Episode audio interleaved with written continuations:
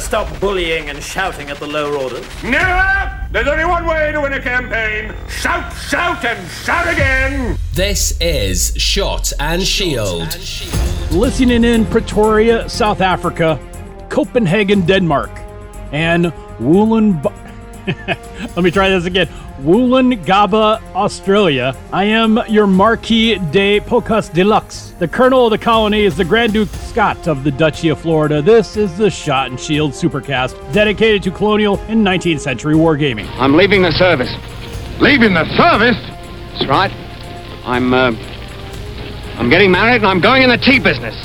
Married? Tea business? Why, you're mad if it. And you're listening to a, a very happy man today, uh, sitting down to record and not have to leave the studio. You know, every every 20 minutes is uh, fantastic.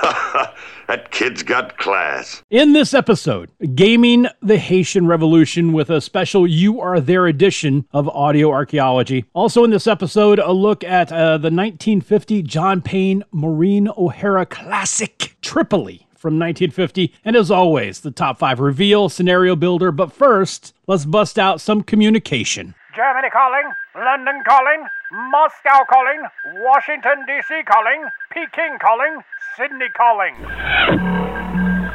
Message for you, sir. It's time to answer some emails from all around the world. Now, you can communicate with the show in several ways uh, by email, shotandshield at gmail.com, by Twitter, at Shot and Shield, on Facebook, in the Shot and Shield podcast wargaming group, or by carrier pigeon, if you please. Come on, man, you must have done. I sent our top bird, Speckled Jim, my own true love, who's been with me since I was a nipper. to business. I'm giving you your order to advance now. Synchronize watches, gentlemen. Private, what is the time? We didn't receive any messages, and Captain Blackadder definitely did not shoot this delicious plump breasted pigeon, sir. Maybe a pigeon isn't a good idea, so that's all right. Uh, so my uh, first email here is from Trent in Biloxi, Mississippi, and Trent writes, Lord Scott, I'm enjoying the show very much, and if it makes a difference, I listen to it through Overcast. It does make a difference. Uh, Overcast uh, is a good uh, podcast app, so uh, thank you very much. If you do have a chance while you're in there, Trent, uh, just to hit the hit the little like heart on the Overcast, and uh, that way you'll get updated uh, continually when the new shows and when bonus tracks uh, uh, come through. Trent continues. You've made it perfectly clear that you do not game the American Civil War anymore, even though it's the most popular wargaming era of them all. If it weren't the most popular, then why do so many people start wargaming by playing it? I think it's because it's the most popular. The reason I tell you this is because I think your show would be more popular if you did more with ACW. You do a great job anyway, but I like to hear more ACW. Okay, uh, Trent, first, uh, I'd argue uh, that ACW isn't the most popular, but one of the most popular. I'll give you that. I'll give you that. It's very popular. Absolutely. I think uh, you have to put WW2, uh, Napoleonics up there, and also probably Warhammer. I've never played Warhammer, but uh, they have like schools dedicated to Warhammer. So um, if you go into a comic shop, just a comic shop, they have uh, tons of Warhammer stuff there as well, uh, and people really into it. So I would say that you know ACW, although one of the most popular, probably not the most popular. I'm just throwing it out there, but I think I think you've hit uh, I think you've hit on the next top five uh, question. So I'll take that and make it the unofficial survey for the folks out there. All right. So nice job. Thank you, Trent. Uh, second, you know, let me tell you, I think that ACW is great for those starting out in wargaming. Uh, And uh, hear me out. All you need is foot, horse, and artillery. The colors are very easy to paint. I mean, uh, I mean, these are basic colors, right? Gray, blue, brown, black, tan, flesh, yellow, red. Boom, you're done. I, I I mean, you can get into detail and me, well, I need a certain type of green or I need a certain type of whatever. But really, when it comes right down to it, when I first started uh, wargaming, you know, I got all my Airfix figures and I sat them down and I gray, blue, brown, black, flesh, and then I had some yellow and some red for stripes, and tan for like a, ha- a, haversack or something like that. And it, it, was it, ready to go. And so, if you're just starting out wargaming, I think that's a fantastic uh, place to start. Where else could you get any easier? The only other easier color scheme I think you could do is maybe like the Sudan, if you're going to play. Because I mean, think about it. Uh, what you need? Tan, and you need uh, maybe some brown some black, some flesh, you're good. You know, for the other side, you need some brown, you need some white, and you need some metal. Uh, you know, I mean, really? You know, so I mean, the, you know, w- when it comes to being most popular and and why people start and when when they start, I think it's interesting. Um, I would be hard pressed to say, you know, that's it. Uh, the first one I start out with Napoleonics, you know, because the, you know, sitting down to build an army in Napoleonics is that that's not for the faint of heart. At least that's uh, my opinion. I wouldn't I wouldn't have started in Napoleonics, not at all. Uh, sit, I would be to sit down to build and paint a Napoleonic army, and if you're building both sides, whether it be the French against the Austrians or the French against the Russians or the French against the British, that that is uh, that's uh, that's a feat because of the different color schemes and all the different colors and all the different painting, the difficult painting that you have to do. And anybody that does that now, even the more most experienced painters are, mm, those are the creme de la creme. Those are the elites uh, in uh, this this uh, hobby. So, but I think it's uh, easier uh, with ACW. I think it's easier to build a build up your forces, and the rules are pretty simple. You know, it really is. There, there's not uh, you you can make uh, more difficult rules, but really, when it comes down to it, these rules are simple. The colors are simple. The figures are simple, and you're and you've moved on. So I think that's why it probably is a great a great starter uh, group for anybody who's just venturing into wargaming. And lastly, yeah, I will tell you, I appreciate the advice to make the podcast more popular. I really, uh, you know, I'm really doing this to share with you and our other friends uh, who love this period of wargaming, uh, like you and I do. Uh, if, if the show grows to be more popular, so be it. Uh, but look, my brother, I'm just doing my thing. That's it. So, Trenton Biloxi, thank you for your email. All right, let's move on. The next email here uh, comes from Jerry in Adelaide, Australia. And Jerry writes Scott, my group and I are loving the show. You have to quit your day job and just do more of these. The boy the boys and me hope your studio issues get fixed so you can get your guests back on. You're actually a very good presenter and interviewer. Cheers. Uh, Jerry, thank you for the compliment. And yes, my studio issues are in such a better position right now. So there's a, just to, to recap, there's a pipe that goes from my AC unit under the concrete out into the outdoors. And what happens is in Florida, condensation builds up. So we have this pipe, the condensation builds up, the AC overworks because it's right now it's like 105 degrees. And the whole the it, the the carpet gets mildewy and it gets uh, gets drenched and and there's nothing much you can do about it. Well, I was going to move because the studio's in my home and my wife and I are like, we got to get out of here. This is not good. Paying what we pay for this type of stuff, and there's other issues too, and we're just done with it. So my landlord was giving me a hard time. It's like, no, no, no, no. So they're preventing us from moving, but at the same time, they're not fixing the issue. So I started throwing down. I threw down legal on them. So I started throwing down these uh, seven day writs on them.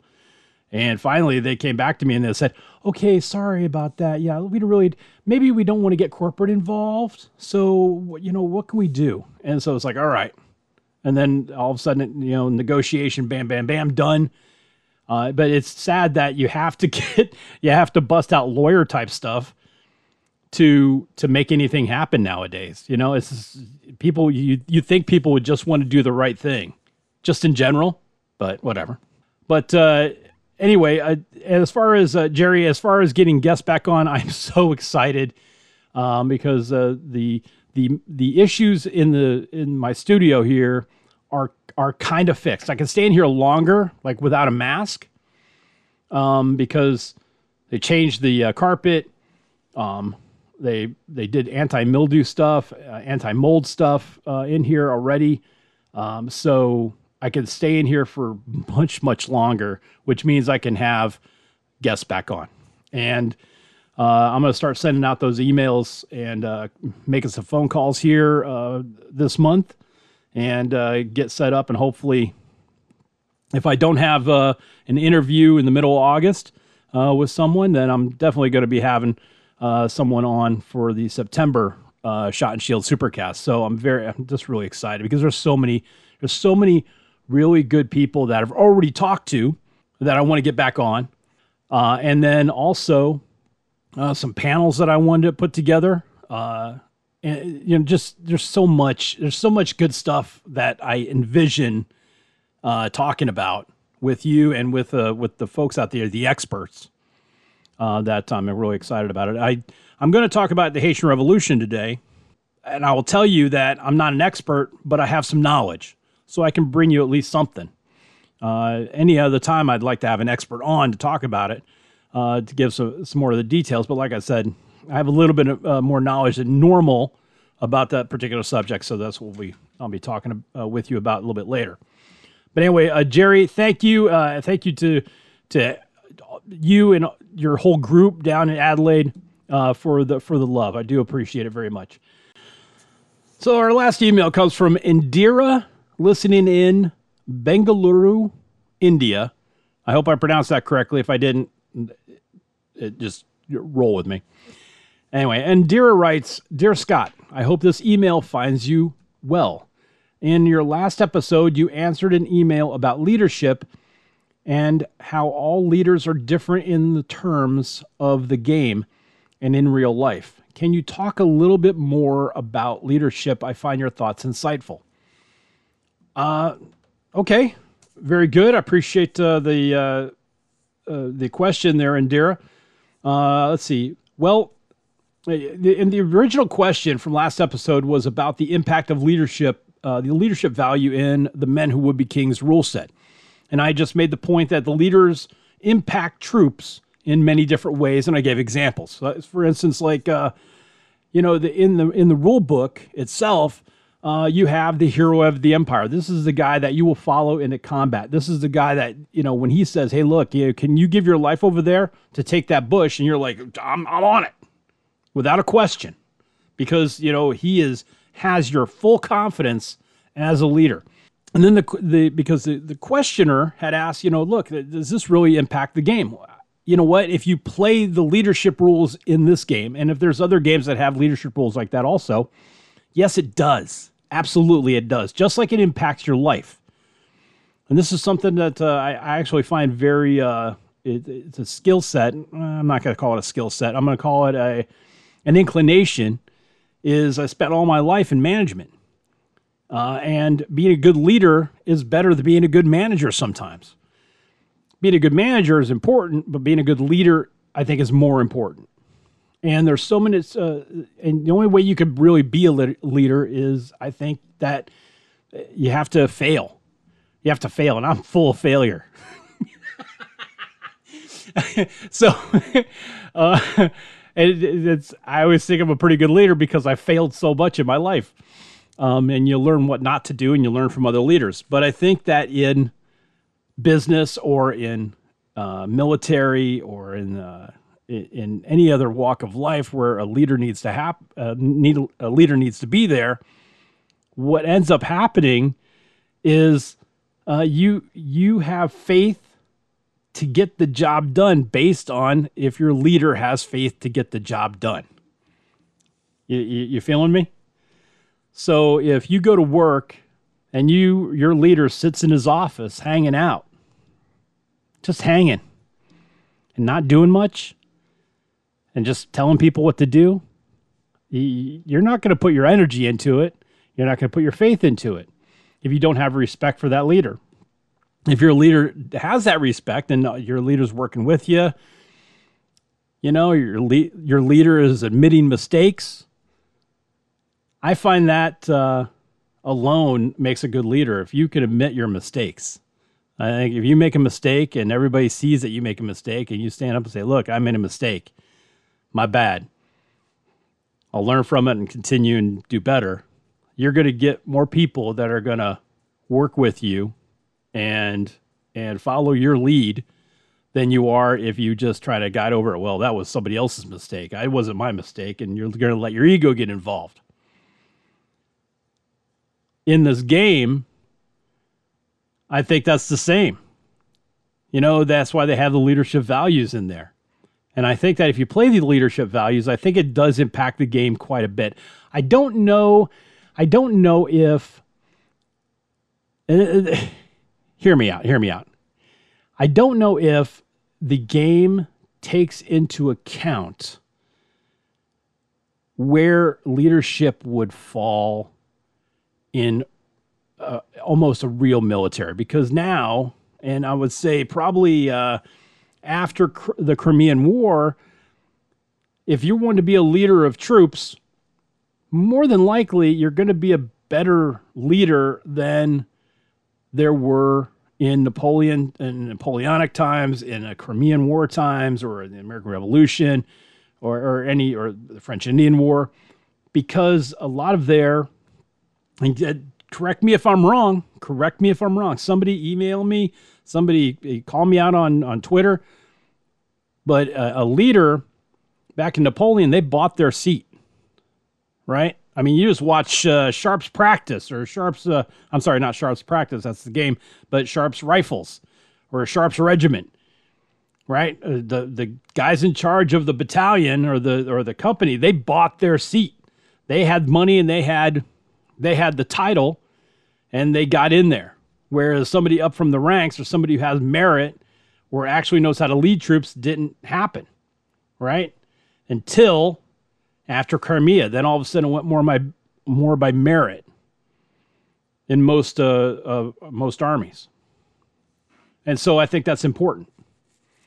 And I think merit is important. So I think that uh, the men who would be kings is good, but their leadership values. If you have to roll for leadership value, and the guy is unre- unrespected and a, and a coward and a drunk, I don't think they would be a leader in the game. I don't think they'd be a leader in life because they just they don't have those qualities. So anyway, so that's uh, this is, I'm just expounding on uh, what, what I was uh, talking about uh, last uh, last episode uh, for uh, Indira here. So Indira, thank you very much for the question. Good question. I I enjoy uh, I enjoy talking about the leadership. I really do. I should probably have a leadership podcast uh, because it's something I I really hold dear to heart. Is I think good leaders are uh, are developed. I don't think they just show up, you know, and that's something that uh, I find interesting. All right. So anyway, so Indira, thank you very much for the email, and there it is. Uh, that's your communications and emails for this episode, and you can hit me up on the email shot and shield at gmail.com on Twitter at shot and shield on the Facebook uh, Shot and Shield podcast wargaming group, or of course by Carrier Pigeon. As I said, I would probably venture that's probably not going to happen. Now, up next, we're gaming the Haitian Revolution on Shot and Shield. This is Shot and Shield. it's going to hurt you a lot more than it will me, I'm happy to say. A podcast dedicated to colonial and 19th century wargaming. Discipline makes the strength of armies. Shot and Shield. Shot and Shield is on social media. There's the Twitter page at Shot and Shield. Please follow. There's a Facebook group, the Shot and Shield Podcast Wargaming Group. It's open to all. Please join and post some of your amazing games, paint jobs, and creations. Finally, the email, Shot and Shield at gmail.com. Email me if you have a question or a thought or even a complaint that you'd like read and answered on the podcast. Shot and Shield is on social media. This is Shot and Shield. I hear that conditions in your army are appalling. Well, I'm sorry, but those are my conditions, and you'll just have to accept them.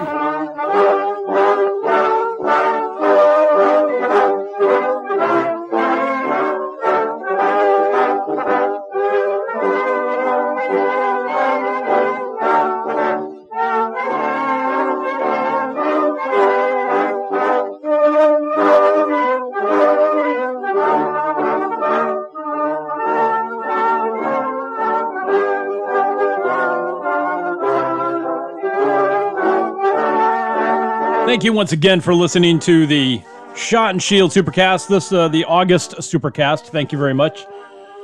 Um, so I want to talk about uh, the Haitian Revolution. Now, this is something I know a little bit about. Uh, growing up in Miami, um, I had, and this is going to sound funny. I don't mean it the way it's going to come out, but I had a lot of Haitian friends growing up, and there was a. They would talk about um, Haiti in broad terms uh, and talk about some of the difficulties that Haiti has and talk about some of the history of Haiti. So I, I ended up getting a lot of knowledge of that. Also, going to college uh, in South Florida, one of my history classes, I had a uh, my degree is history centric. Even though it's a liberal arts degree, it is history centric. I wanted to go and teach. That was my focus, and I thought, oh well, I, want to teach history. So one day when I go to teach history, I'll have all this knowledge. Well, I remember having a history course of the Caribbean, and one of the things that uh, you know I did a lot of studying on was the Haitian Revolution. So I wanted to talk about this a little bit, and the reason why is uh, there was a question on the Men Who Would Be Kings Facebook group. And uh, the gentleman's name is Morgan James. I'm not sure if he's a listener or not. I hope he is. Morgan, uh, th- thank you for listening, and also thank you for the question. The question is fantastic. the The question itself dealt with the men who would be kings. I'll read that in a second. But uh, there's a broader scope, I think, if you're to game the Haitian Revolution, because there's so many facets to it. It's very, very complicated conflict. Um, it's a com- uh, it's a complicated era. It is at the end of the 18th century, going into the 19th century during the time of Napoleon. But the concept alone of uh, revolution is something that's very dear to the 19th century, and that's one of that's one of the reasons why I wanted to talk about it uh, in today's program. So the question from Morgan on the uh, Men Who Would Be Kings Facebook group, and he wrote. Hello, has anyone used the men who would be kings for the Haitian Revolution? How did you form the units? And do you think there are any plastics that could be converted? Thanks. I have to tell you, this is an excellent question. And like I said uh, earlier in this uh, segment, I have some knowledge of this. Um, but the, there's a couple of things you need to know, or at least I think you would need to know when you're going to when you're going to do anything concerning Haiti, especially the Haitian Revolution. Uh, you have to really understand where uh, the whole the whole concept of the revolution came from, um, and and really, it's still to this day, it still feels the effects of what happened because of the revolution back in in uh, the 1800s, 1800s, 19th century.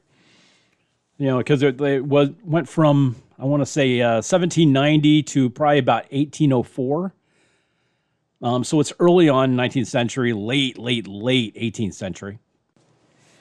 But to give it a little context, when I was growing up in Miami, uh, like I said, I had uh, several friends uh, of Haitian descent who would really talk to me, and they were talking about their homeland.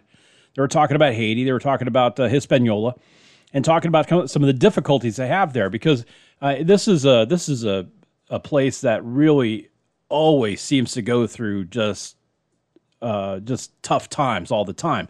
Because if it is an earthquake or a drought or um, they, all the trees are cut down, so or at least according to you know the folks that I've talked to and the folks that uh, my friends, uh, even to this day, it's like well, you know, they have. Uh, I have a friend I work with at uh, work, and his whole family most of his family is still in Haiti, and they're trying to just kind of pick up and do business. And it's very tough. You know, it's always very tough down there, and it's always been this way uh, since since it began. I, you know, when I, like I said, when I was growing up, it was uh, Jean Claude Baby Doc Duvalier, uh, the son of the tyrant Francois Papa Doc Duvalier.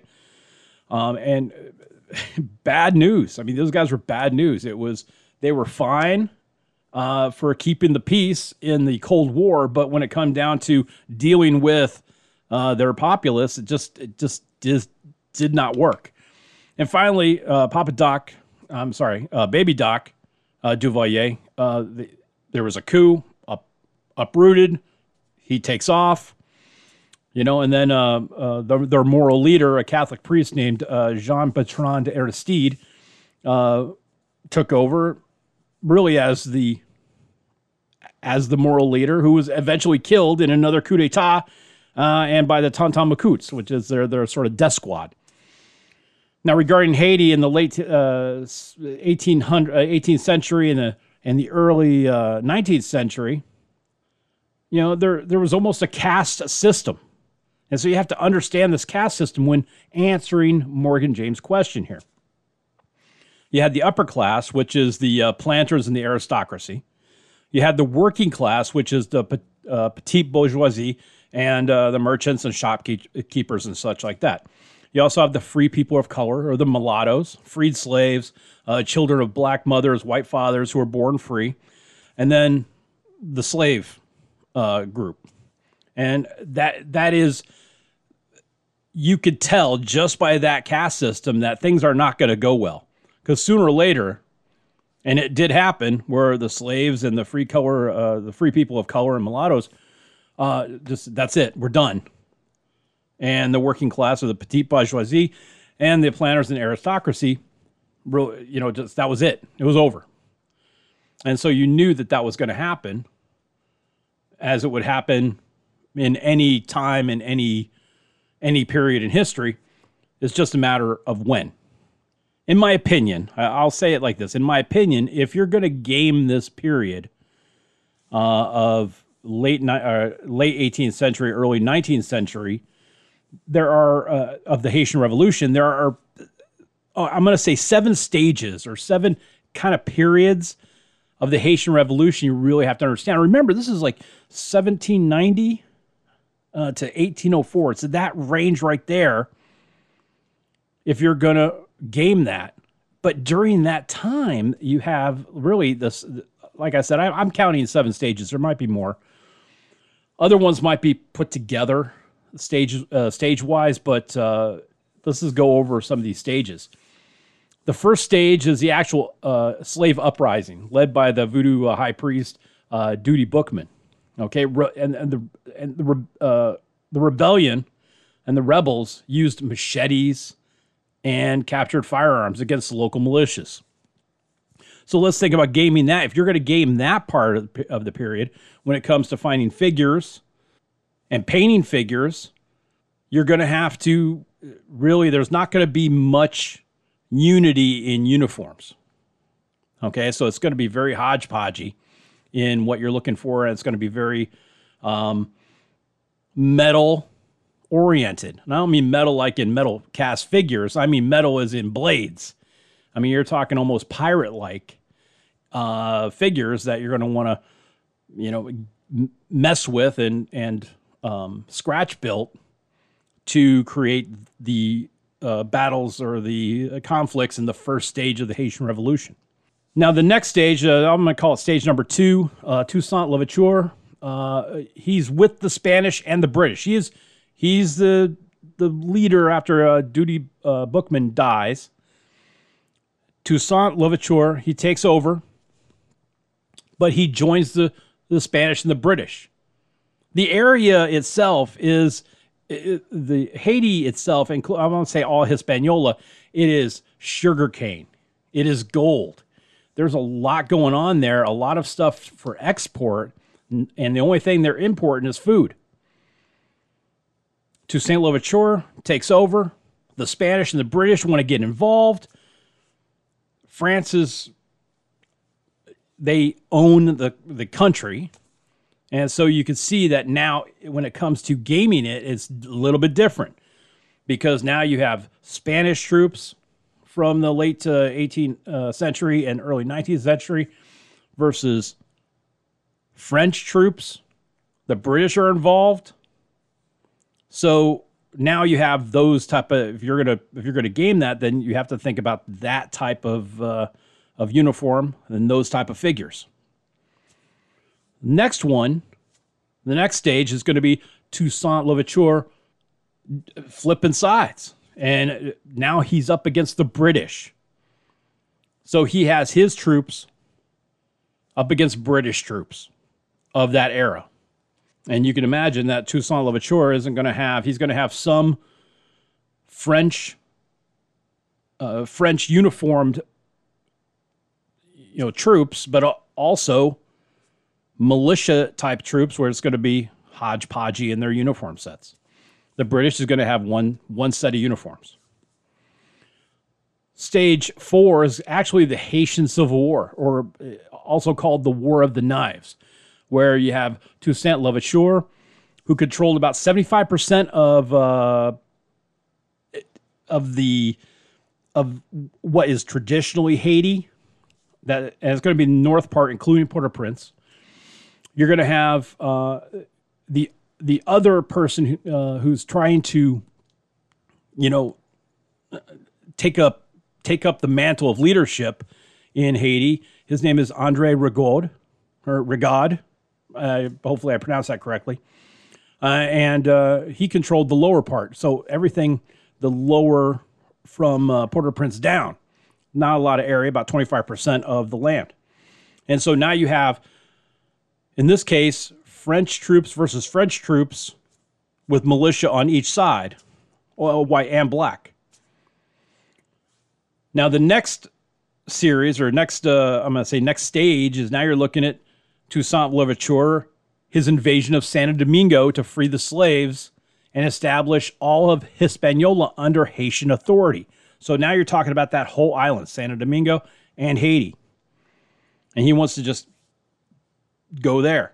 So now you have Toussaint Louverture, his uh, French trained uh, I'm gonna I'm gonna call I'm gonna say mulattoes, um, freed slaves, uh, militia slaves, um, whites that uh, the white folks who who believed that uh, this was the correct action, um, going up against Spanish and uh, moreover militias over on the in, in all of Hispaniola. So there's another conflict that we're talking about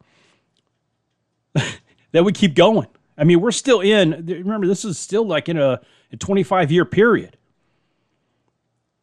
So the sixth stage, I'm going to say, is Haitian versus France, where Toussaint Louverture, uh, his second in command, Jean Claude uh, Dessalines, he flipped sides, joined the French Expeditionary Force, which was mostly Polish, led by a relative of Napoleon, uh, Charles Leclerc and that's a whole that's a whole mess anyway. If you if you listen, keep listening uh, because in the at the end of the show when we do or when I do the um, the audio archaeology, I'm going to have um, the show "You Are There" concerning the Haitian Revolution and um, Toussaint Louverture.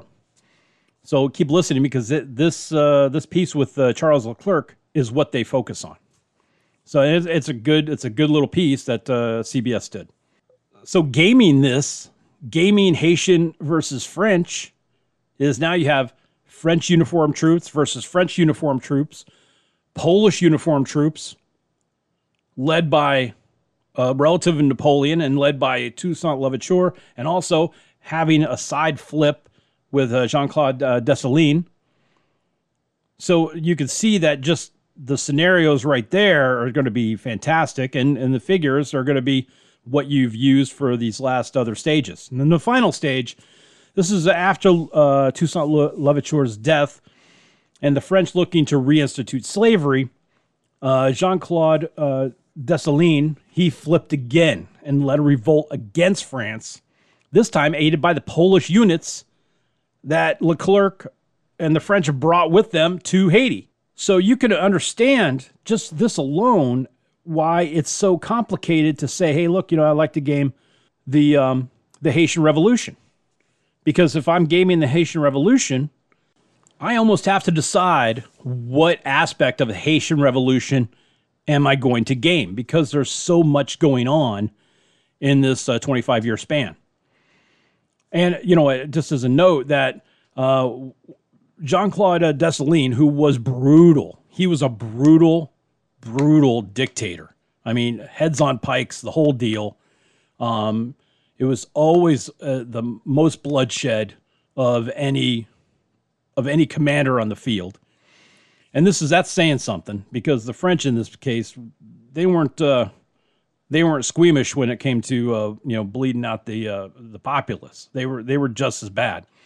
But um, once uh, uh, Jean uh, Jacques Dessalines, once he won, then he set up his own dictatorship, and it only lasted a few years, and then guess what? A coup d'état, and then another dictator took over, and then a coup d'état, and another dictator took over, and that that just that's what that's what set the tone for Haiti, and then that's the reason I open up the discussion uh, of this right here regarding uh, my time in Miami and, and what I saw just in the news at the time, and then from my friends about Baby Doc Duvalier, because in 1804 Haiti is independent, and the first leader is what? A dictator, Jean Claude Dessalines. And from then on, it's just dictator after dictator for practically two centuries. And it, doesn't it doesn't really get any better because then you had that, you had the corruption, and then what's going to happen? Then the environment takes over and earthquakes and everything else. So it is a very tough situation for the Haitian populace to uh, deal with. And, and, my friends who still have family down there, they, they, they tell me that that's the case as well. Now, if you're going to game any of this, um, you know, I, I think that you should take some of those uh, aspects into effect, especially the seven stages of the Haitian Revolution. Morgan, uh, Morgan James, on the Facebook group, uh, The Men Who Would Be Kings, uh, asked this question. Once again, I'm going to repeat the question now because I've gone on for a while. But the question was Hello, has anyone used the men who would be kings for the Haitian Revolution? How did you form the units? Do you think that there are any plastics that could be converted? Thanks. You know, uh, there are. I'm sure there's some. I think, in my opinion, the best, the best plastics to use to convert are going to be the hat 172nd scale.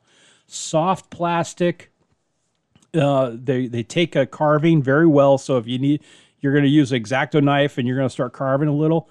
Um, I think that you have a chance to really do a good job. I think that you know the first uh, the first uh, series of uh, figures that come to mind really is going to be the uh, naval figures from Napoleon, uh, whether it be the naval figures for the British or the naval figures uh, for the French. I think if I'm not sure if Hat has a pirate line, but if they do, I would definitely grab that and then just do some carving and everything. Um, and then when you paint, you're just going to have to paint uh, using all the different colors of, of you know, the militias, the slaves, um, the French, and the British. And I think that also, if you're going to involve the French, or not the French, but the uh, Spanish, then I think you you might have to find um, a Spanish, some sort of Spanish um, figure line uh, in that same in that same company. Now, if you're going to do metals, you know, I got to tell you, I'm not I'm not really quite sure. I always go back to Foundry, um, only because their line is uh, very extensive. Uh, I think if you, Perry's is another one that's line is very extensive. Um, so I'm sure you'll be able to find pieces, mix and matches uh, that that that be able that you're going to be able to find um, some good stuff on. Uh, you know, it's a Civil War. Uh, if there's some sort of slave unit um, that the uh, Union or the Confederates used, or maybe, um, you know, I'm just I'm just talking off the top of my head. There might be. I'm not. I'm not quite sure. Um, but uh, and then when it comes to gaming the terrain, uh, it's a it's a desolate area. So your your terrain is going to be desolate for sure. It really is. The last thing that I'll bring up before I close the segment is that if you're going to game the Haitian Revolution, I think there's one other aspect that you have to take into account, and that is yellow fever. I do. I think that you have to, when you are going to do a game in Haiti, I think you're going to have to think yellow fever. I do. I think you're going to have to make that a, a, contingent as part of the rules because it was so prevalent down there. The French lost hundred, you know, I mean, they lost a ton of people, a ton of soldiers down there just through, just through yellow fever and not through actual combat. That's what I got. So I just, yeah, I found the question from Morgan very, very interesting, and uh, since I had a little bit of knowledge of it, I wanted to kind of just kind of cover it. You could argue that it's that it's uh, more 18th century, not 19th century, but the one of the reasons why I'm going to put it in the 19th century uh, role is because it's a revolution, and the 19th century is replete with revolutions. You got Hungarian Revolution, you got uh, the revolutions in uh, South uh, South America.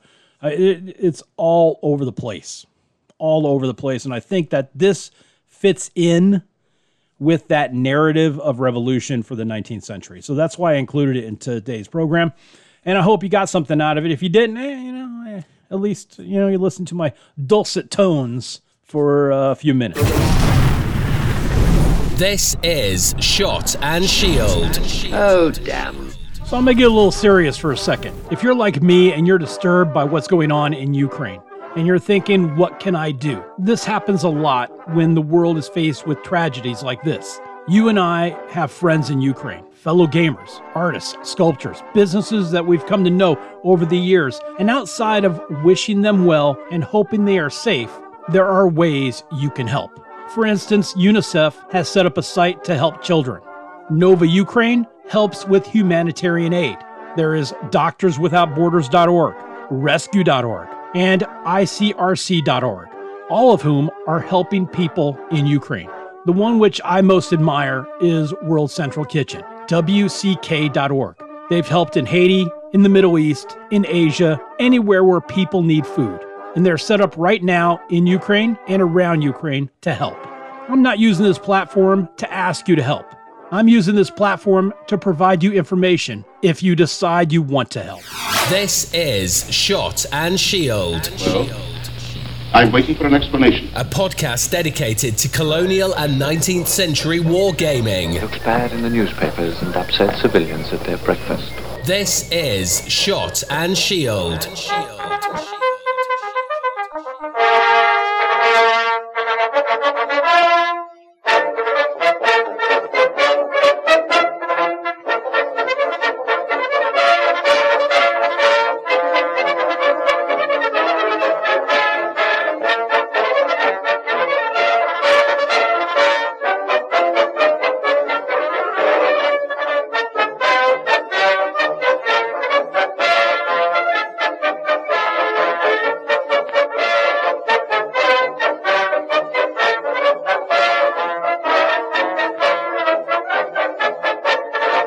Once again, I thank you for listening to the Shot and Shield Supercast, which you can find on most every podcast app, whether it be Apple Podcasts, Spotify, Ghana, Amazon Music, Google Podcast, Overcast, Breaker, and so many more. As always, uh, I ask that you subscribe to whichever platform you're listening to, uh, or and, and of course share it with your friends. If you feel it's appropriate, please share it with your friends. Right now, let's build us a scenario. Paper ready. Get out your notebook. Get out your pen. Get out your pencil. Sharpen it. Be ready. It's time for Scenario Builder. Building better worlds. Now, I've been asked uh, several times by several of you to come up with scenarios or a scenario for groups rather than just two players or three players at a time. And so here we go.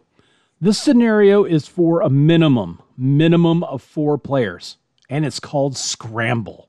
The objective is for you and your field force to control three areas of the board for at least five turns. Sounds simple enough, right? Probably not, because the more players you add, the more complicated and the more longer game it becomes. Trust me, I've done this. As always, I developed this scenario and all the other scenarios using the Men Who Would Be Kings rule set. But you can adapt these uh, these scenarios for whichever rule set you use. So first, let's talk about the board, okay? Because you need to have a good size board. Six by four is probably going to be ideal. Uh, if you want to have a little bit larger, that's fine. You want to set up the terrain as you see fit, but there should be a bridge, a village, at least one hill, a farm, a forest, a collection of rocky outcrops. Whatever you, those little things right there are the objectives. You see, those are little areas that you're going to need to use for control. And these should be spread out around the table, not collected in one area, one, one close knit location on the board. If you have more than one of these areas, then you must designate each one of these areas as an important one, okay? There should be no more than five designated areas of importance because that's that's the key to this. There has to be five of them. A crossroad, a farm, a hill, a bridge. So tactically you want those type of areas to be objectives for your troops. Now, secondly, let's talk about the troops. Now, each player is going to be given 40 points, and you can divvy them out how you see fit. Infantry, cavalry, artillery is okay. No elite units. Okay, you don't want to do an elite unit, and there's a reason for that because you're covering a wide area. If you have elite units, you have smaller a smaller force that won't be able to get around the board to cover the areas that you're looking for. So that's why I'm taking the elites out of it. So it's infantry, cavalry, artillery. That's it. And finally, it's about the gameplay. Now, each player starts at a corner of the table and then must scramble to capture a minimum of three to five areas of importance and hold them for up to five turns. First player that does wins. And by the way, no teaming up. You're all on your own. So don't be thinking that you and your buddy can get together and say, "Okay, well look, we're just going to we're just going to kill the board and then we'll fight between ourselves." Uh, ain't working like that. No teaming up. Cuz I know y'all, you'll be like, "Oh, I got this. Me and my buddy will will will take this board no problem." No, no, no. No teaming up. And I think this scenario fits best for warring tribes of the same group or one set area. You know, like I can I can see it being a great scenario for like South Africa, British, Boers, Zulus, German uh, colonials, Zanzibar slave traders, right? So you have those those groups going after these areas. Also uh, in India, British, French, maybe two different Maharajas uh, competing for uh, the area's uh, local resources, or even like China between the British and European forces, Chinese Imperials, Boxers, Mongols, Koreans. There are so many possibilities with uh, this scenario that it feels like it could be like a lot of fun. Once again, the scenario is called Scramble. And yeah, yeah, scramble. So say it with me scramble. because you are, you're scrambling to get these areas under your control. So, and you can find a copy of this uh, right now on the Shot and Shield podcast Wargaming group on Facebook. And uh, I, I hope, I hope, you know what? Can I tell you something?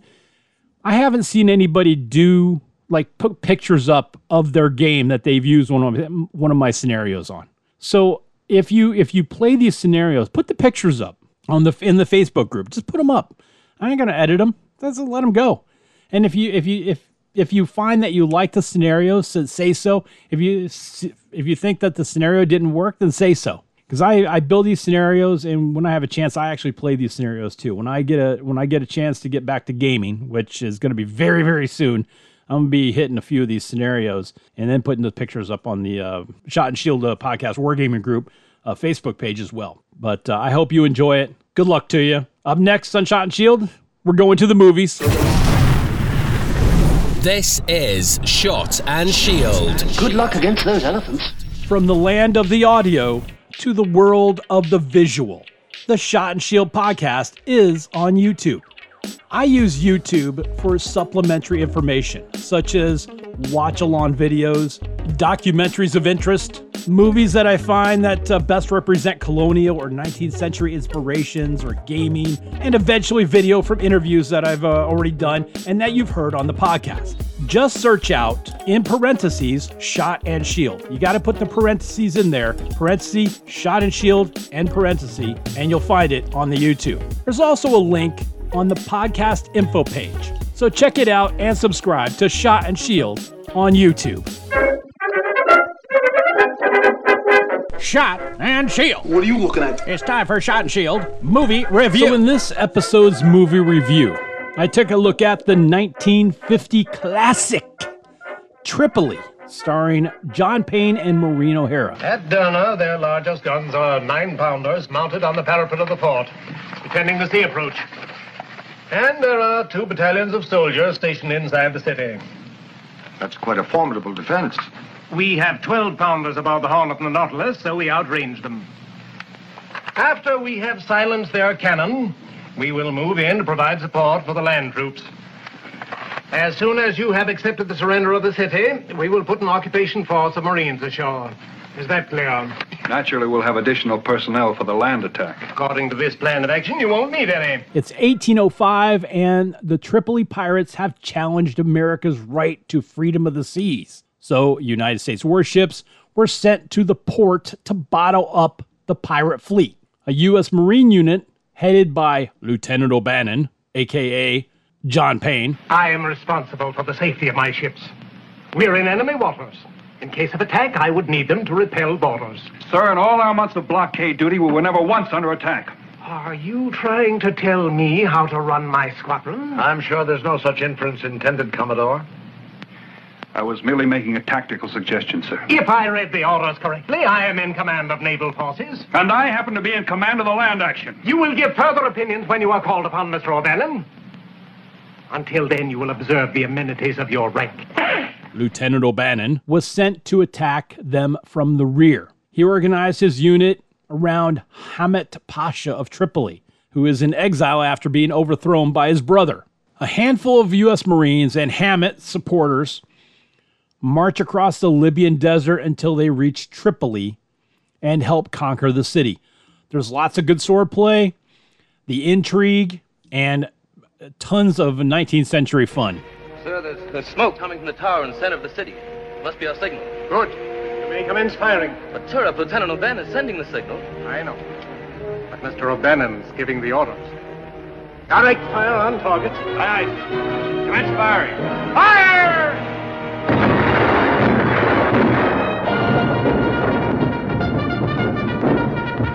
And let me tell you, there is a lot of good gaming stuff to get out of this movie. Not a lot, but some good stuff. A great scenario by sending a small troop to the interior to raise rebellion and build a force. So that's one. That's good. Uh, the March to Tripoli, very cool. As for the Arab costumes in the movie, you can uh, get some really great color palettes from it. Also, the idea of a sea force and a ground force working together could make for some really interesting rule adjustments. You have, uh, you know, on one side of the town in the in the movie, you got the town Tripoli, obviously. Uh, the the in the in the in the Mediterranean is the is the fleet, and on the other side, coming from the desert, is a, another force, and so that could really make for a really cool scenario, a good campaign uh, almost uh, scenario set uh, to have some fun with. So it's not it's not it's not bad. And you just have to make a few rule adjustments, I think, uh, in the game that you play, but uh, not not too bad. Frankly, I got to tell you, as far as the movie goes, the most boring part of this movie is this budding love story involving the two main characters. You know, uh, John Payne and Maureen O'Hara. It's like I just don't care. Let's see some action. You know, I just don't. You know, I don't. I just sometimes, you know, you know what? Love stories are cool. I guess, right? Like, I'll give you an example of a really cool love story Reds. Reds. I love that movie with Warren Beatty. That's a that's a that's a love story. That's part of the story, right? But just to have like this action movie and then a love story involved because you know why? What's the point? Because they always have because Hollywood always needs to throw a love story in a in a in a in an army battle, right? There's nothing really it's kind of annoying. So anyway, so it's kind of annoying, uh, and I just don't care about the budding love story between Maureen O'Hara and John Payne. I just don't. Doesn't doesn't do anything for me. Anyway, but overall, the 1950s classic Tripoli was a pretty good film uh, and pretty inspiring for some old fashioned desert war gaming. Um, so out of the uh, out of my five pith helmet scale, I'm to give it a three. I'm to give it a three. Not too shabby. and only brought down by the sappy love story mixed in. Now, this movie, you can find this movie for free on the Shot and Shield podcast YouTube channel under the Movies of the Era category. Okay, so you have a chance, to sit down, they get get on the uh, the YouTube, right? Go to the Shot and Shield podcast on YouTube, and I have this movie saved under the category Movies of the Era. So please subscribe and enjoy. Still ahead, let's reveal the results of last month's top five question. Hey, what the blazes is this? A podcast dedicated to colonial and 19th century wargaming. All right, Marines. Eyes hunt. This is Shot and Shield. Shot and Shield is on social media. There's the Twitter page at Shot and Shield. Please follow. There's a Facebook group, the Shot and Shield Podcast Wargaming Group.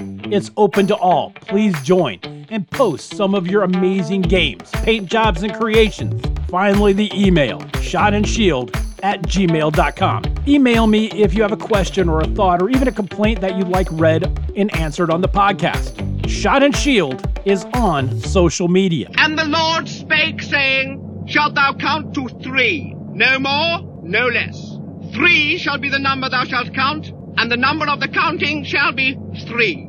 Four shalt thou not count, neither count thou two, excepting that thou then proceed to three.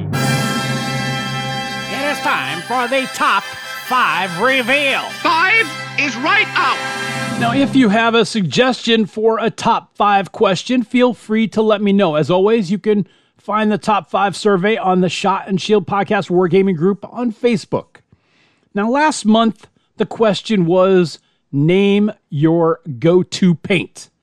It was a very popular question. I even got some kudos for the question. Nice job, Scott. Nice job, Scott. I know, I know, I know it's a nice job. Sorry. Uh, anyway, but lots of you uh, called out your favorite uh, paints uh, for your minis. So here we go. Number five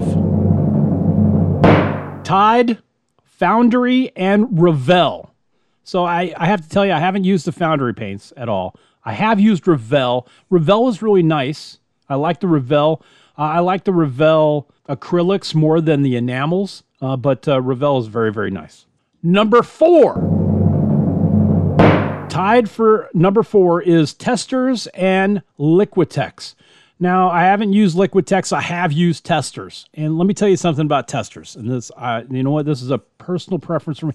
If I were doing models of cars, okay, if I were building models of cars or airplanes or something like that, then I would definitely use Testors paints. I'll tell you that right now because Testors has there's this gloss about a Testors paint even their flats have this kind of sheen to it that drives me nutty. That's just my picadillo when it comes to paints. I don't like a sheen or a gloss unless it's meant to be there. I would do Zulus with a gloss, a gloss finish for their flesh because you're you're sweating in the hot sun and it looks really good on the table. But I wouldn't do I, I'm not big on gloss when it comes to army figures. Anyway, number three.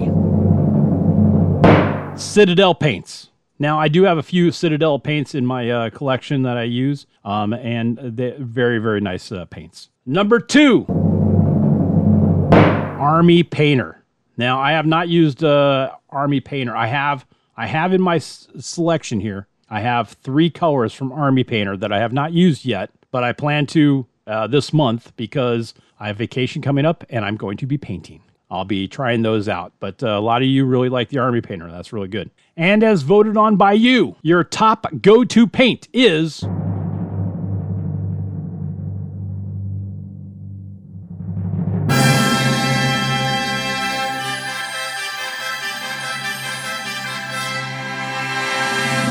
Vallejo. I have. Uh, I'm with you on that. Every everything else that I that I have paint wise is Vallejo, or pretty much whatever I can get my hands on that uh, doesn't have a sheen to it. But uh, but also I'm finding myself using Vallejo and Citadel more. I have these army painters that I'm going to be using this month uh, just to see how that, that rolls out. Um, but there you go. This episode's reveal of last month's top five question. Now the new question is on the Shot and Shield Podcast Wargaming group on Facebook right now. I'm not going to tell you what it is. You're going to have to go. Yep, you're going to have to go clickety click, right? Go to the Facebook group and check out what the question is. So go now, let your voice be heard. All right, still ahead. The show wraps up with another archaeological find from the old time radio archives. That's next on Shot and Shield. This is Shot and Shield. Tally ho, pip pip bum, Bernard's your uncle. Hi, I'm famous podcaster and influencer, Sir Scott. And when I was young, my analyst said that I had an overactive imagination. I mean, he was a financial analyst, but he was still right, okay? Now, as a kid, I would always see my G.I. Joes capture tigers, excavate treasures, or elude dangerous snakes, and I would lose myself in adventures of Tarzan, in Flash Gordon, and Conan. Old time radio always had that magic that could transport you to different times and transport you to different worlds. And now I offer you a podcast filled exclusively with adventures in audio. Search and subscribe to Vintage Radio Adventures, found on most podcast apps. That's Vintage Radio Adventures.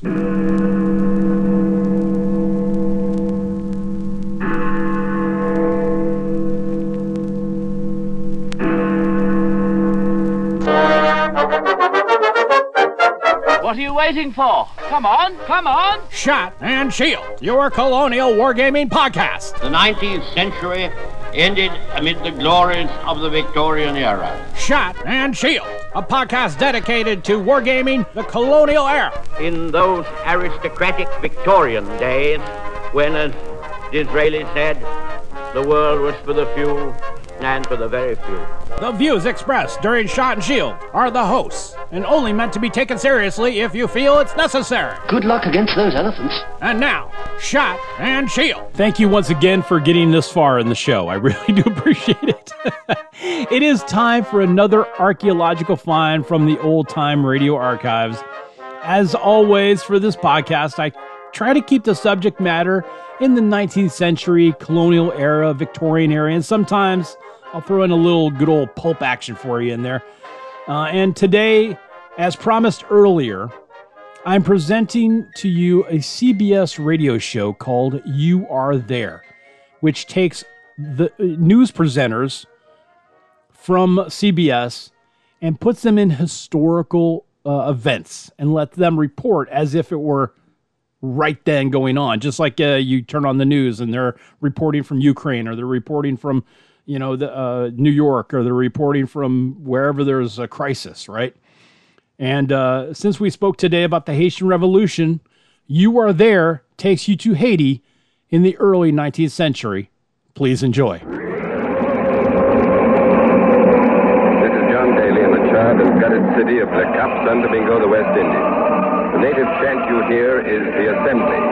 Ever since dawn on this sixth day of May, 1802, the Assembly has been calling San Domingans down from their mountain huts, out of the forests, across the sugarcane fields, calling them to assemble here in the burnt-out public square of Le Cap. The Assembly summons the people to gather for the peace negotiations scheduled between General Toussaint Louverture, Commander-in-Chief of the native armies of San Domingo, and General Charles Leclerc, commander of the French invasion forces sent here by Napoleon Bonaparte, first consul of France. And in answer to the summons of the Assembly, the people of this tropical, palm-fringed island that Columbus knew as Haiti have been gathering here in families and in groups. Many come from their homes. Many. You are there.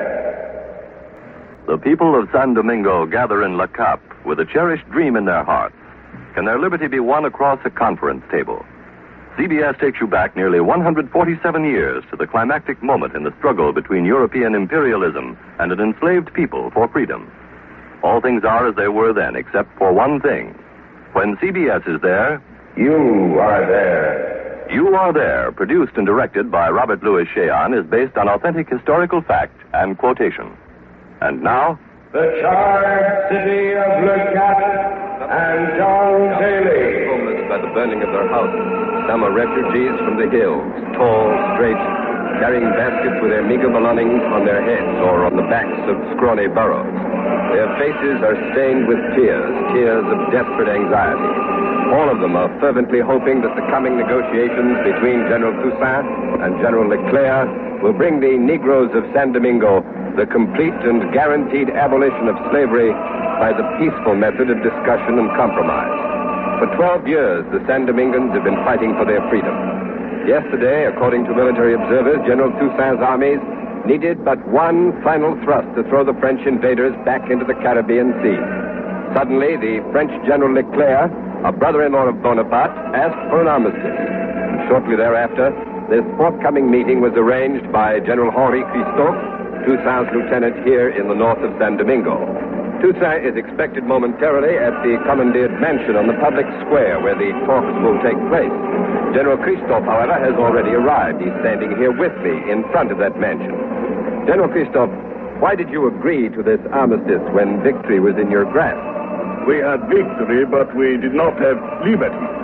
If we drive Leclerc to the sea, if we drown the French in their own blood, Bonaparte will send more Frenchmen to kill Frenchmen. Remember, monsieur, we too fly the tricolore. We too sing the Marseillaise. Well, then you think that General Leclerc is ready to guarantee the freedom of the slaves? We are not slaves, monsieur. We have our freedom. Our cane fields, they are fertilized by the broken bones of my brothers who won our freedom. But, General Christophe, you've been fighting all these years for the guarantee of freedom. Do you think that at last the French are ready to guarantee it? That we must wait to see, monsieur. But if the French are ready, they must recognize our constitution, which forbids slavery. But Bonaparte has already rejected your constitution. I know that, I know that. But this time we have the hand over him. This time Bonaparte's army is, is bleeding to death. They have lost 40, 50,000 soldiers, 10,000 sailors to our muskets, and to yellow fever. Their hospitals, they are filled with sick and dying. Every day, 50 corpses are carried out of the hospitals and dropped back into the sea from which they came. This time, Bonaparte must sign our constitution, or we will fight until the last of the French troops are blown down like so many cards in the wind. Thank you, General Christophe. I hope the coming talks will indeed end this procession of death. The general walks up the steps of the mansion now. He's a giant of a man, tall and powerful in his gold-braided coat and white-plumed hat. General Christophe spoke feelingly of the long history of death on this island. To many, death did not come easily. It came by torture. Isn't that true, Captain Francois? Torture indeed, Monsieur Daly. Torture. Torture. That is how the French took my eye. Captain Edgar Francois is an officer of General Toussaint's staff. He's been assigned to us to act as interpreter for the coming discussions. Now, Captain, why did you lose your eye? Monsieur Daly, the French, they are very logical. For talking back to a Frenchman, they pluck out one eye. For striking a Frenchman, they bury you up to your neck in sand. They smear sugar on your face, and they let the ants feast upon your head. In this case, the head of my brother. My sister? She was a cook to a Frenchwoman, and one day Madame did not like the roast, so she roasted my sister. She ordered her thrown into the oven. Yes, Monsieur Daly. For me, the French have made torture a family affair. And I fight with Toussaint Louverture with all my heart. Captain Francois, General Toussaint's last name of Louverture means overture in English. Why does he use that? Uh, we mean he was the beginning, the opening of the door to freedom. He's also called the Black Moses, the Black Moses who has led his people out of bondage. For me, Toussaint is like Jean d'Arc, He's like a Messiah. And it was prophesied that he would come. What was that prophecy? It was written by a French priest, l'Abbé Raynal. Nations of Europe, he said, your slaves are not in need of your generosity in order to break the sacrilegious yoke that oppresses them. The Negroes lack but a thief. Where is the great man? He will appear. We have no doubt of it. He will show himself.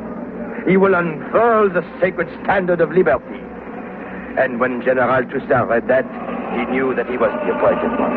Thank you, Captain Francois. The small group of native singers and drummers here continue to chant and beat out the assembly. Let's listen to it for a while.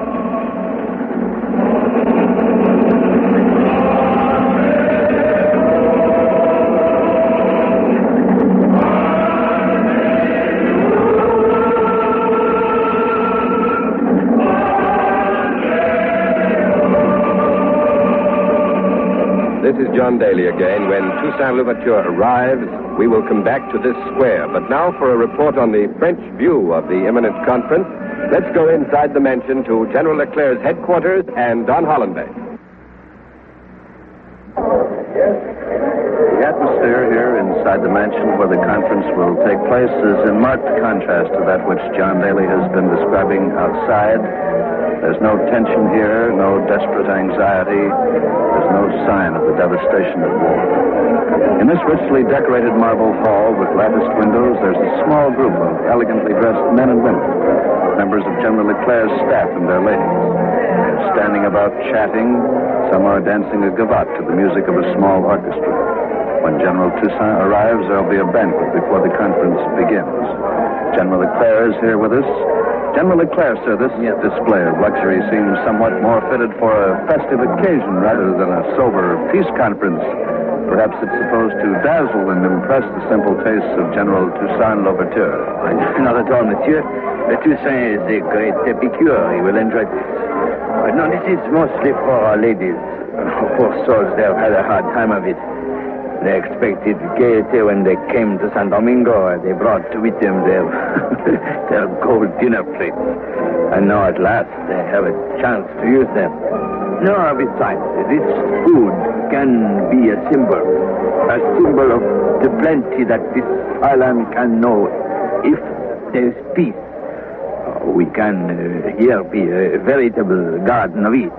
Well, yes, General Leclerc, some people think this banquet is a sort of celebration of your good fortune. What do you, our good fortune? How is that? Well, yesterday your armies were on the verge of defeat, and today your enemies are talking peace.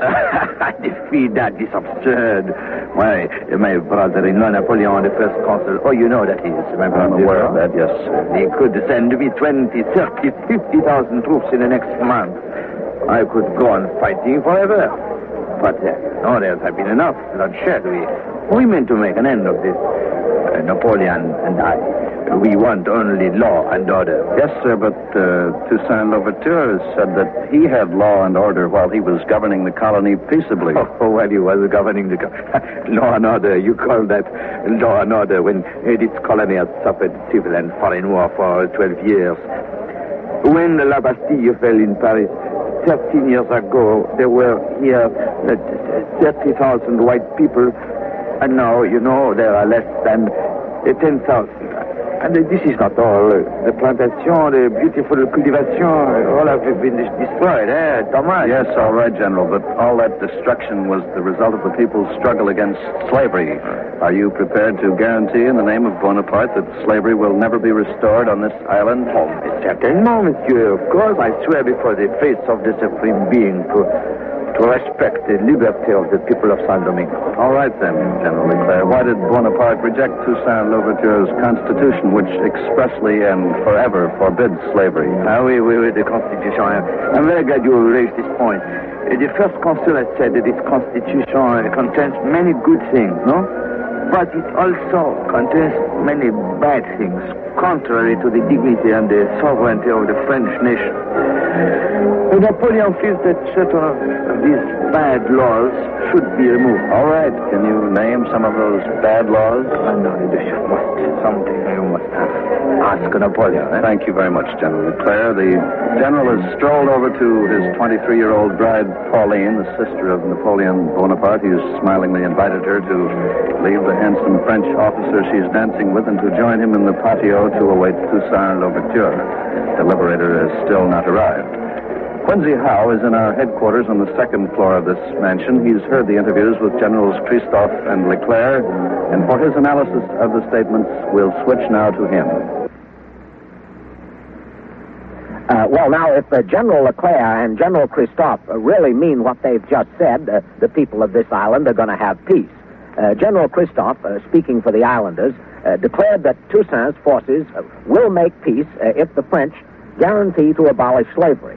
Uh, General Leclerc, uh, speaking for Bonaparte, has sworn that he'll respect the liberty of the people of San, San Domingo. Uh, but, but how can Bonaparte make good on that guarantee of his?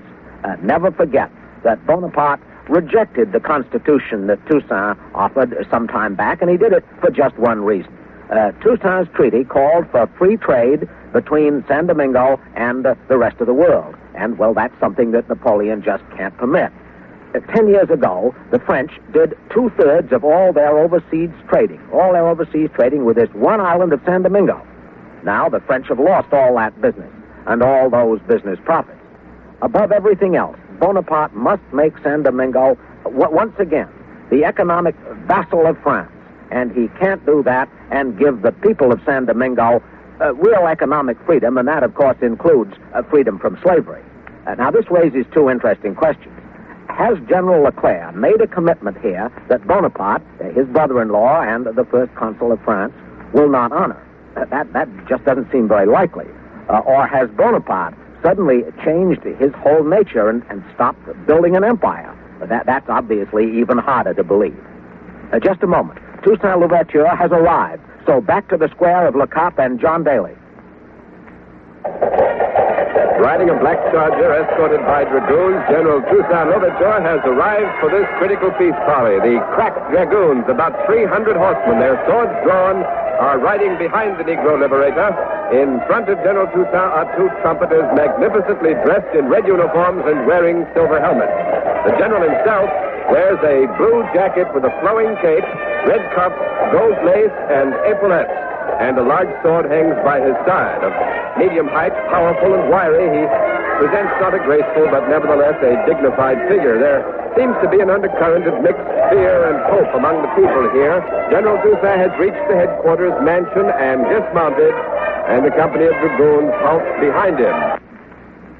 Toussaint is walking up the steps as the crowd hails him with cries of Long live Toussaint. He has a homely face, a stern, forbidding jaw. The general is alert, his eyes flashing. A man in the crowd has just cried out, I think he shouted, death to the whites, and the crowd has taken up. Is that right, Captain Francis? Yes, Monsieur Daly, that is right. The general won't like that. His hatred of anyone who introduces the question of color into this revolution for freedom is well known. As a matter of fact, he ordered his own nephew shot for the massacre of some whites. The general has walked quickly to a table on the portico, takes up a jug of water, and turns to face the crowd. He raised his arm, and the crowd falls silent. The crowd stands there very quietly as Toussaint begins to speak. Captain Francois, translate. Ici un brot clair pour les frères noirs est la masse d'eau claire. Je mets un doigt de rouge dans cette mer d'eau claire comme ceci. General vin has dropped a thimbleful of red wine into the water. He has compared my black brothers to a mass of clear water.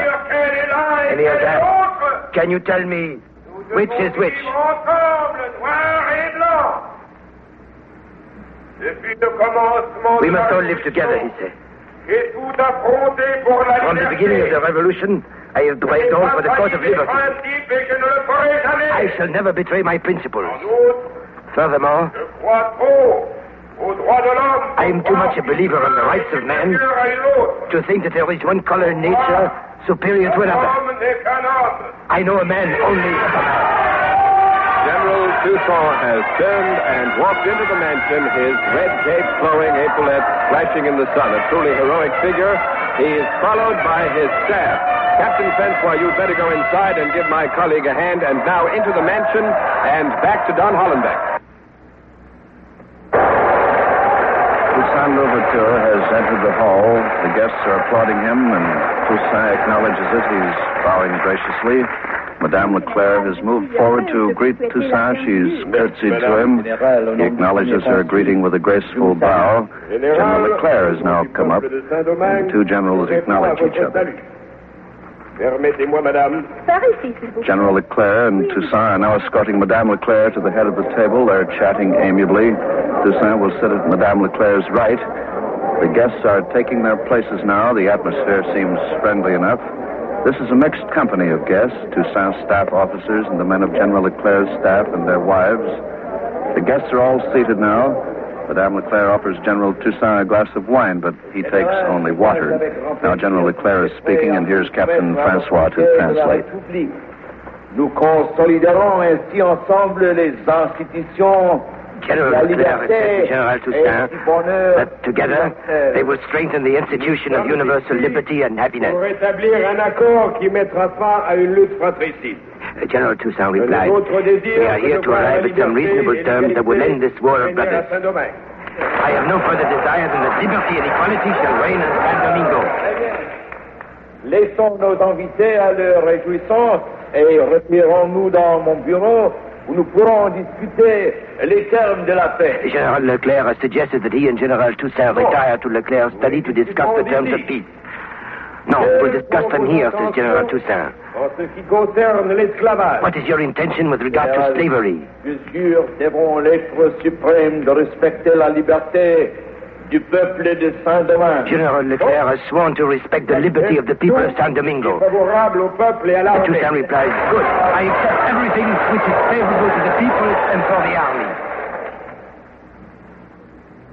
Et maintenant, nous pouvons nous retirer dans votre bureau pour y étudier les détails. Très bien. General Toussaint satisfied. He agreed to retire to Leclerc's study for the details. Supposons que nous ne soyons But pas arrivés Leclerc is asking Toussaint. Accord. Supposons que Suppose- la guerre ait continué. Suppose that the war had continued. Qui aurait fourni Where would he have gotten the arms and munitions if they had not agreed upon a peace? Je me serais servi dans vos avant-postes. General Toussaint said, From you, General Leclerc. I would have taken what I needed from your advanced post. While General Leclerc, laughing at Toussaint's quick and ready reply, has led the way out of the hall to his study. Madame Leclerc has signaled the orchestra, and it's now playing the air of Louis XIII. This, by the way, is the first time the orchestra has had an opportunity to play since Bonaparte's sister brought it here from Paris four months ago. Some of Toussaint's officers have started to accompany their commander-in-chief, but the liberator stopped them with a wave of his hand. Apparently, he prefers to settle the details of the peace terms alone. The two generals have left the hall now. The banquet has begun. We'll wait here for the return of Generals Leclerc and Toussaint. But the terms of the agreement on the basic terms for peace has already reached the square outside. So back to John Daly. The people here in the square are wild with joy, and the native singers are beating at their drums and chanting, and the people have taken it up now. It's the chant, the rejoice. People are chanting with them, clapping their hands and dancing in the streets.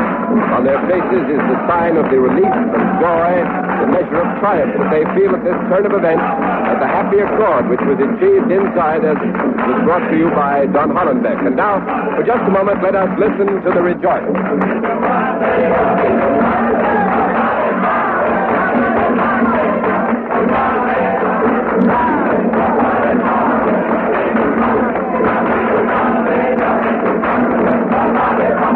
that's the rejoice, the San Domingan chant of happiness, that the news that the war is ended, that death is ended, that slavery is ended, and that freedom will be guaranteed. The women are weeping for joy, for now they know that their men will return to them, that no more sons and husbands will die. The relief and the joy can be seen on the many faces here. The women particularly feel so earnestly the fact that no longer will their men go off to fight in the hills and on the plains and not come home. Rejoicing here in the street, here is one of them, a former French soldier now in the army of Saint Louverture. His name is Lieutenant Maurice Bono. Lieutenant Bono, why did you, a white man and a Frenchman, fight by the side of the Liberator? Why? I will tell you why, monsieur. When I first come here, they told me that I was fighting for the principles of the French Revolution. They told me that Toussaint was a traitor, a traitor to the pay of the aristocrats and the British. But at night, I could hear the Negroes singing the Marseillaise, eh? And is that what made you change? It made me think, monsieur. The Marseillaise made me think what this war was all about. And then when I was in the hospital with the Siamese disease, you call it the yellow fever. Yes. It was he who nursed me back to life. So I think some more, and I ask questions. And I find out that fight on the side of Bonaparte and white Frenchmen who fight for Toussaint. I find out that this is not a war of color, but a revolution for liberty, equality, and fraternity. That was when I decided, monsieur. Well, I understand that there were others who changed their allegiance. This is Quincy Howe in our CBS headquarters. We've switched from the square to bring you an important announcement. General Toussaint Louverture and General Leclerc are at this moment on a French frigate in Le Cap Harbor.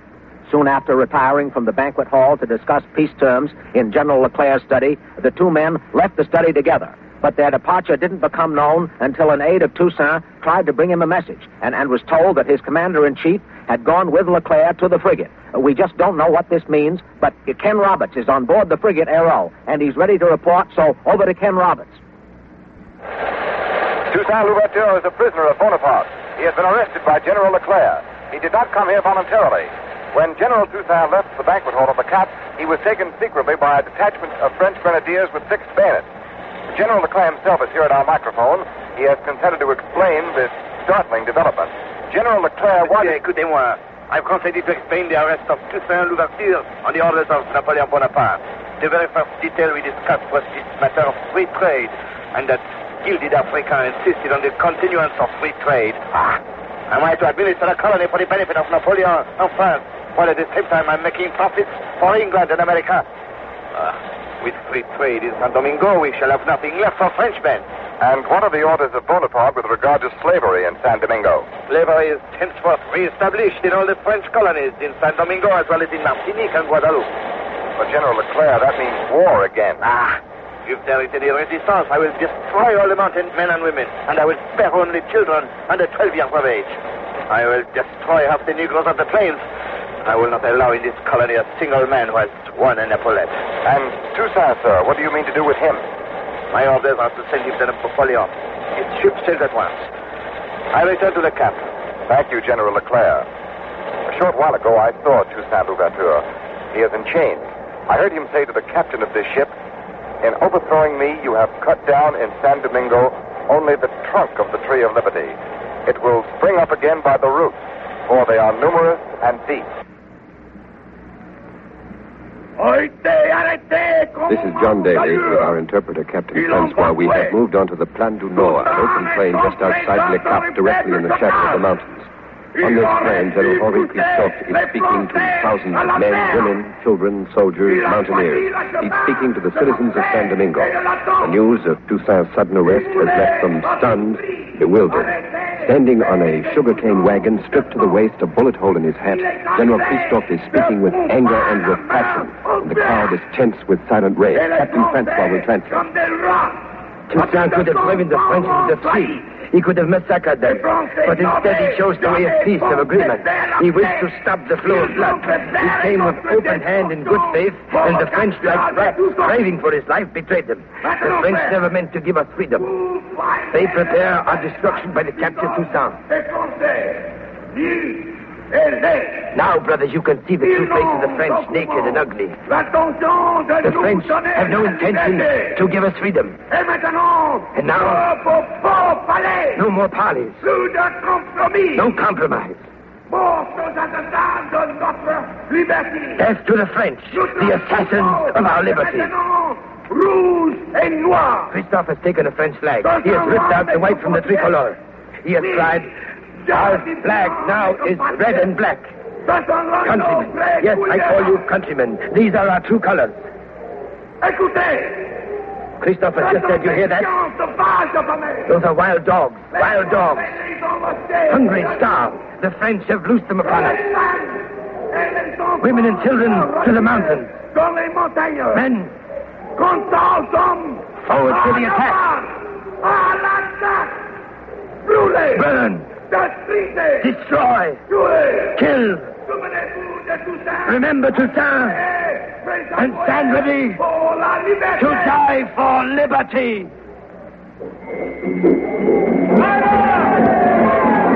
The war drums have begun now, and the crowd has burst into song. It's the revolutionary French song Ça ira, the song with which the citizens of Paris stormed the Bastille in France. The women and children are fleeing to the hills, but the men have seized their muskets, deadly machetes, seized rocks and sticks. They've gotten their hands on anything with which they can kill the unrushing guards. This day was dawned so hopefully for freedom by compromise and the of final and bloody revolt. The wild dogs are coming closer. I can see them plainly now. The San Domingans are beginning to soldiers. The men who have been taken but the final revolution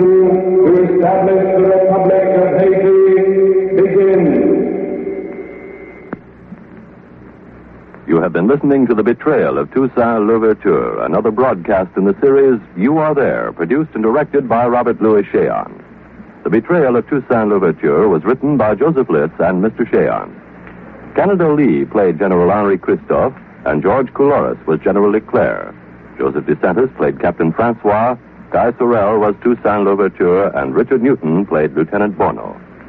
Next week, September 26, 1820, Salem, New Jersey. Colonel Johnson eats the love apple. You are there. Sundays by now are definitely a stay tuned day on CBS with brilliant dramas such as You Are There and the Helen Hayes Electric Theater, with music from the New York Philharmonic Orchestra, and with comedy by Jack Benny and Amos and Andy among the many great programs. Don't forget that Jack Benny is now heard exclusively on CBS and may be heard every Sunday at 7 o'clock Eastern Time over all of these same CBS stations. This is CBS, Jack Benny's new address, the Columbia Broadcasting System. That was the CBS show You Are There. And you were taken to Haiti, where you heard the account of Toussaint Louverture being arrested by French General Leclerc, which, which was true. Leclerc uh, lured Louverture uh, to peace talks and then took him into custody, where he would eventually die. Uh, Leclerc uh, himself would uh, die of yellow fever just uh, as he loses to Louverture's betrayer, Jean Jacques Dessalines. As for the history I present here, there are probably some very sage facts or figures, folks out there who will find some of my historical context lacking in some points or another. But please remember, I'm not saying that I'm right. I'm not saying that I don't make mistakes. And uh, just, but if I do, uh, let me know and I'll correct it. Either way, in my philosophy about history, facts and figures are important, but history to me is about the perpetuation of ideas and their impact on the world. For instance, the idea of freedom that perpetuated the Haitian Revolution and how it upended, how it was upended by dictatorships for over two centuries. It's a sad, uh, sad fact, but fascinating. It really is. But that's it. It's time to close another chapter of Shot and Shield. I'd like to thank you for listening in Milan, Italy, Bekasi, West Java, and Hacienda La Libertad, Ecuador. I have been your Marquis de Podcast Deluxe, uh, your Colonel of the Colonies, your Grand Duke Scott of the Duchy of Florida. I bid you farewell, wish you well. I'm out. Lieutenant, revolver, please. Oh, now, sir, you really shouldn't do this, you know. Come on, George. With 50,000 men getting killed a week, who's going to miss a pigeon? Well, not you, obviously, sir. In any case, it's scarcely a court martial offence. Get plucking, Baldrick. All right, sir. Look, it's got a little ring round its leg. There's a novelty. Oh, really? Is there a paper hat as well? No, but there's a joke. Read it out, sir. Well, it's a bit shard. It's a something, something at once. P.S. Due to communication crisis, the shooting of carrier pigeons is now a court-martial offence. I don't see what's funny about that, sir. It's not funny. It's deadly serious. We're in trouble. So I shall eat the evidence for lunch. And if anyone asks you any questions at all, we didn't receive any messages, and we definitely did not shoot this delicious plump breasted pigeon. Hmm. Delicious. Eh? Blackadder? Attention! And why, Captain, are you not advancing across no man's land? Well, sir, called me a bluff old traditionalist, but I was always taught to wait for the order to attack before attacking. You trying to tell me you haven't received any orders? What the hell are you playing at, Darling? That's a blatant lie, sir. I spoke to Blackadder less than an hour ago. Yes, you did, to tell me some gobbledygook about having a lion up your bottom. Mm, as I thought, it's the old communications problem again. Stand easy. Action on this is imperative. Take that down, Darling. Yes, sir. Also, make a note of the word gobbledygook. I like it. I want to use it more often in conversation. yes, sir. I must say, sir, I find this all very unlikely. Not only did I telephone Blackadder, but as you'll recall, we sent him a telegram and a carrier pigeon. Did you? Are you telling us you haven't had a pigeon, Blackadder? Come on, man, you must have done. I sent our top bird, Speckled Jim, my own true love, who's been with me since I was a nipper. to business. I'm giving you your order to advance now. Synchronize watches, gentlemen. Private, what is the time? We didn't receive any messages, and Captain Blackadder definitely did not shoot this delicious plump breasted pigeon, sir. You want to be cremated, Mulrick, or buried at sea? Shot and Shield, a podcast dedicated to colonial and 19th century wargaming. This is Shot and Shield.